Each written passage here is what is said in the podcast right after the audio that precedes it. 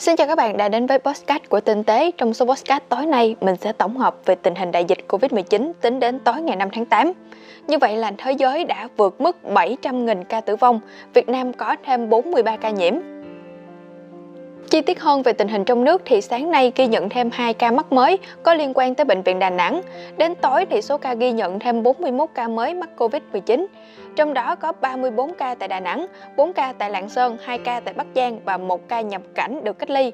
Việt Nam hiện có 713 bệnh nhân. Đà Nẵng đã bắt đầu xét nghiệm thêm nhóm 3 đến 5 người cùng gia đình để đẩy nhanh tiến độ truy vết người bệnh. Bệnh viện giải chiến 700 người tại Đà Nẵng về cơ bản đã hoàn thiện sau 4 ngày liên tiếp lắp đặt và xây dựng, có thể đón bệnh nhân trong vòng một vài ngày tới. Sau khi Đà Nẵng đề nghị hỗ trợ chống dịch thì Hải Phòng cũng đã cử 33 y bác sĩ để giúp, ngoài ra còn ủng hộ 5 tỷ đồng. Bình Định cũng cử một đoàn gồm 25 y bác sĩ đến Đà Nẵng. Bắc Giang đã ban hành quyết định là lập vùng cách ly tại Sơn Động sau khi phát hiện ra có 2 ca nghi nhiễm Covid-19 là trường hợp trở về từ Đà Nẵng. Hà Nội vừa ra mức xử phạt 40 triệu đồng đối với những quán bar trên địa bàn có hành vi hoạt động quầy bar và các hình thức vui chơi giải trí khác quá giờ quy định. Hôm nay là ngày đầu tiên thành phố Hồ Chí Minh áp dụng bắt buộc đeo khẩu trang khi mà ra ngoài đường. Nhiều người đã bị nhắc nhở và xử phạt vì không đeo khẩu trang. Khung giá phạt cho việc này là 200.000 đồng. Tại Đắk Lắk, một thanh niên bị buộc cách ly tại nhà nhưng lấy lý do là sợ ảnh hưởng gia đình nên trốn ra ngoài để thuê trọ, tiếp xúc với nhiều người.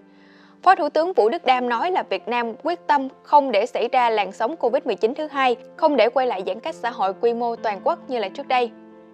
Hôm nay, Bộ Y tế cũng đã tiếp nhận 500 máy thở MV20 do một trường đại học và một tập đoàn kinh tế trao tặng. Tổng giá trị của số máy thở này lên tới 120 tỷ đồng. Với tình hình thế giới thì theo WHO, lý do các ca nhiễm tăng mạnh là bởi vì những thanh niên đã đi họp đêm và ra bãi biển quá nhiều.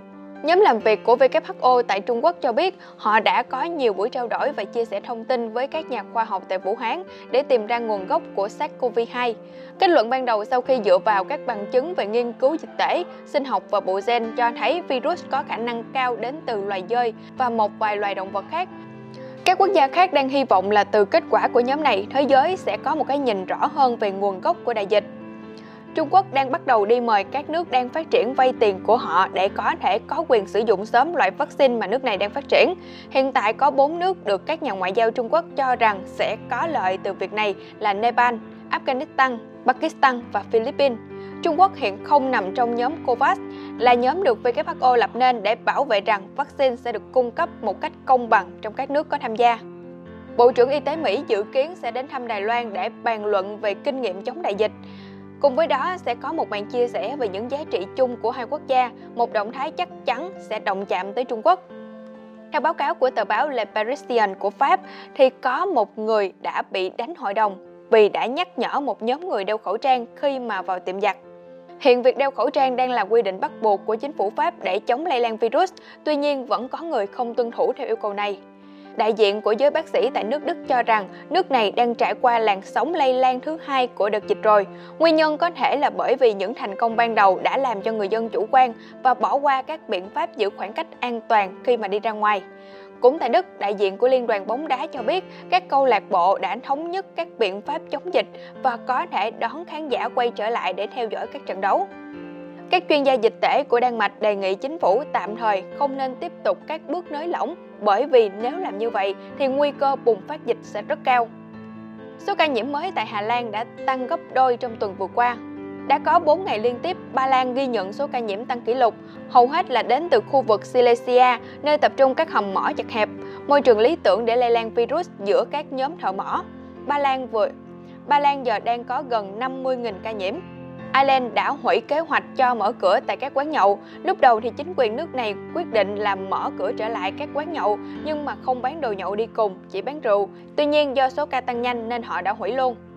Urani đang chứng kiến những ngày tăng nhanh số ca nhiễm mới sau khi có tới hơn 1.200 ca nhiễm vào ngày hôm qua. Thủ tướng Kosovo cho biết mình đã bị nhiễm Covid-19.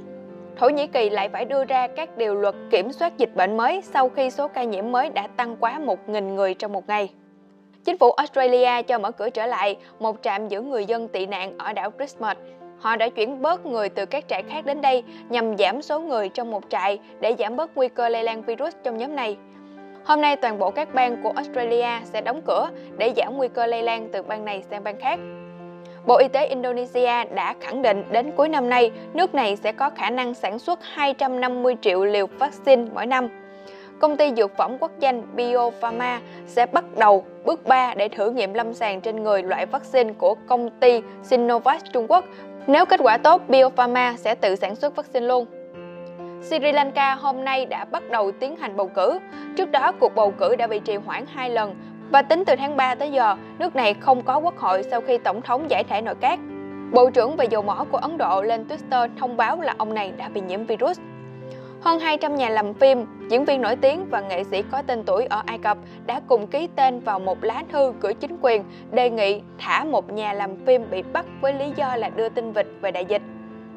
Nhiều tổ chức nhân quyền từ đợt đầu dịch cho đến bây giờ đã kêu gọi chính phủ nước này thả những người tù nhân, đặc biệt là tù nhân chính trị để giảm bớt nguy cơ lây nhiễm trong trại giam. Iran xác nhận là họ vừa có một ngày tăng kỷ lục trong vòng một tháng trở lại đây về số ca nhiễm với hơn 2.700 ca. Tại quốc gia này thì dù là chính quyền liên tục kêu gọi người dân đeo khẩu trang khi mà đi ra ngoài, vẫn có rất nhiều người bỏ qua việc này và không thèm đeo khẩu trang. Brazil vừa có thêm một ngôi sao mới nổi về phát ngôn lung tung khi mà một thị trưởng đã phát biểu để chữa trị Covid-19 thì người dân hãy bơm khí ozone vào trực tràng. Ông này khẳng định phát đồ điều trị này rất nhanh gọn và dễ dàng, chỉ mất tầm 2 đến 3 phút mỗi ngày là có thể chữa được. Tổng thống Zimbabwe đã được bổ nhiệm vào vị trí Bộ trưởng Y tế, vì Bộ trưởng trước đó đã bị cách chức do các lùm xùm trong việc mua các bộ xét nghiệm có giá trị lên tới là 20 triệu đô.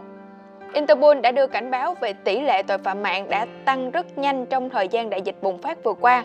Nhiều nhóm tội phạm đã lợi dụng việc nhân viên làm việc ở nhà để tấn công các công ty nhằm lấy thông tin và đòi tiền chuộc. Theo một thống kê tại Mỹ thì từ đầu dịch cho đến hiện nay thì người tiêu dùng trong nước này đã bị mắc lừa mua sản phẩm chống dịch giả với số tiền lên tới là gần 100 triệu đô la. Tay vợt nổi tiếng Nadal, đương kim vô địch của US Open, đã từ chối tham gia vào giải quần vợt US Open sắp tới. Hiện tại thì Madrid Open đã bị hủy. Còn giải Italian Open tại Rome vẫn đang có kế hoạch khai mạc vào ngày 20 tháng 9. Tuy nhiên thì chưa rõ sẽ được mở hay không, tất cả sẽ tùy vào tình hình dịch bệnh ở đây. Phim Mulan của Disney sẽ không được chiếu ở hầu hết các rạp trên thế giới. Thay vào đó, ai muốn xem thì phải đăng ký Disney Plus và trả mức giá là 29,99 đô la hãng hàng không Virgin Atlantic đã nộp đơn xin phá sản vì đại dịch. Novavax cho biết loại vaccine đang thử nghiệm của mình cho ra kháng thể chống lại SARS-CoV-2 dựa vào kết quả đánh giá ban đầu trên một nhóm nhỏ những người tham gia thử nghiệm. Vừa rồi là những nội dung tổng hợp về tình hình đại dịch Covid-19 tính đến tối ngày 5 tháng 8. Cảm ơn các bạn đã nghe hết podcast ngày hôm nay. Còn bây giờ thì mình xin chào và hẹn gặp lại. Mình là Huyền Vân trên tinh tế.vn.